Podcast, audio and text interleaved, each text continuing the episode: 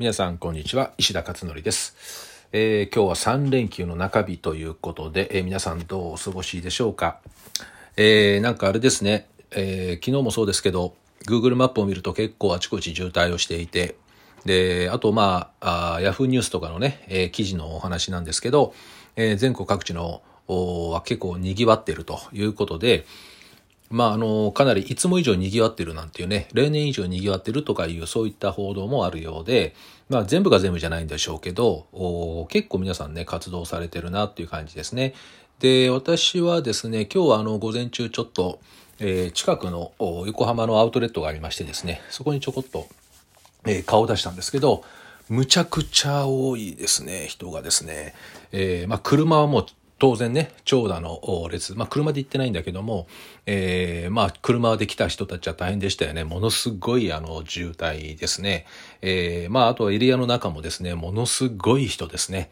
えーあとフードコートものすごい人ですね。えーまあもう本当にあのコロナどこ吹く風みたいな感じで、えーすごい活動をね、されていて、で、あの、まあお店はお店でね、結構あの、まあそれなりにね、売り上げが上がると思うのですごくいいなというふうにね、思っていますが、えーなんかテレビで報道してるのとなんか違うなっていう感じが、こう肌感覚ではね、なんかありましたかね。えーまあ世間ではね、今すごく感染者が増えていてっていうことで、まあもっと増えるでしょうけどね。えーあの、ただまあ現実問題、えー皆さんが活動がどうなってるのかっていうと、おまあ、あの報道レベルのね話とかね、えーなんですけどあとまあ実際まあ活動してみて、えー見た範囲でのお話なんですけどなんかすごい乖離してるなっていうねイメージはありますかね。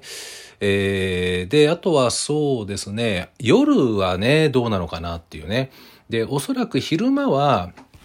あの、みんな結構動いて、えー夜は動かないっていう、こういうパターンになってんじゃないかなっていう気もするんですよね。で、なんでかなってこうね、思った時に、えーこれまでのその多くの報道でね、えー3月4月以来のずっと報道の中で、とにかく夜が危ないと。夜の会食が危ないとかね、夜の街とか夜の会食とかありましたよね。で、その夜っていうキーワードがですね、おそらく人々の頭の中にすごくこびりついてんじゃないかっていう、なんかそういうふうな、あの、まあ、予測ですけどね、えーじゃないのかなと思っていて、で、まあ、細かく見ればね、あの、単純に夜っていうだけじゃないんだろうけれども、でも、こう、ざっくりとしたこのイメージとか、そういったあの、まあ、刷り込みっていうね、もので言うと多分夜というキーワードが入っていて、っていうことは逆に考えると昼間は大丈夫だろうっていうそういう、えー多分考え方が出てきてですね昼間は行動して夜は行動しないっていうまあそうすればおそらく大丈夫じゃないかというようななんかそんな多分イメージが出来上がっちゃったのかなという感じはしますよね。えーまあ実態はね、わかりませんけど、まあこうやってですね、あの、まああちこち私も行ってかけた時とかね、行った時に人々の動きとか、まあマーケット感覚をちょっと磨くつもりでね、あちこちいろいろこう見ながら分析してるんですけど、まあ実際わかんないですけどね、私の勝手なね、分析なのでね。ただまあそうやって考えながらですね、いろんな予測を立てていって、えー結果どうなっていくのかっていう仮説と検証みたいな、まあそんな感じのことをですね、えー日々やってているんですけど、まあ、その一環でね今日はちょっといろんな仮説をまたねこう立ててみたということでした、えーさてと今日のブ,、えーブログに書いた内容ですけど今日はですね相談メールえーにお答えしました。で、相談メールの中でもですね、ちょっとまあ内容的に深刻だったので、えーまあ結構即答しました、これはですね。ただまあ即答したんですけど、うーん、ちょっとね、これはね、あの、お母さんがね、ママさんが子供に対してこうやってあげたらいいですよっていうレベルの話ではないなということで、今まで受けてきた相談の中でこういうのはあったんですけど、まあ、数としては少ないかな。でも、あの、似たような環境にある方がもしかしたらいるかもしれないので、ブログに今日は書きました。さて、えーどんな内容かというとですね、えーちょっと読みますね。中学校2年生の女子の母です、えー小学校の高学年の頃から自分の嫌なことがあるとトイレにこもるようになりました。私学の小学校から、えー付属の中学にえ進学し、一切勉強することがなく、部活中心の生活になり、成績も最下位まで落ちました。また、スマホは深夜まで見て授業中に眠りし、部活の先生に注意されると、他の部活の子は注意されないのに、自分だけ怒られると、逆ギレし、学校に行きませんでした。部活も休みがちになり、えー、他の子と距離ができてしまい、ついにクラスの友人とも関係がややこしくなり、学校を休むようになり、自分は悪くないと、なぜ私だけと全く非を認めません。学校に行きたくない時は数時間トイレにこもります。話し合いをしても話したくない部屋から出ていけ、など、役立たずの母に話をしても意味がないと、規制を発し悪態をつきます。えー、何を伝えても聞く耳を持たず、普段の生活では家の約束事も一切守らず、友達と遊びに行く時だけお金をもらいに来ます。部屋もお部屋で、えー、私が掃除しないと足の踏み場もすらない。そんなことから私も疲れ感情的になったりします。嫌なことがあるとこもり、学校を休み現実逃避する。えー、家庭のルールは守らない。一体どうしたらいいでしょうか？アドバイスよろしくお願いしますという、こういう内容ですね。えー、結論はですね、まあ、専門家の指示に、えー、従って対応するようにという、こういう内容です。えー、これはですね、親はもうあの手に負えないですね。で、親がその、うん、感情的にやっぱりなるって書いてあるしね、これはもうますますあの悪化するだけになると。で、具体的なアプローチとしては、えー、まず学校のスクールカウンセラーに相談をする。で、学校のスクールカウンセラーで多分されてるんじゃないかなと思うんですけどね、こういう状況だから。で、そこで対応ができてない、改善してない、変化がないということであれば、そのスクールカウンセラーのキャパを超えた状況にあるので、えー、そのスクールカウンセラーからより、えー、専門機関のね、別の専門機関のところの紹介を受けて、解決できるカウンセラーの人と話をする。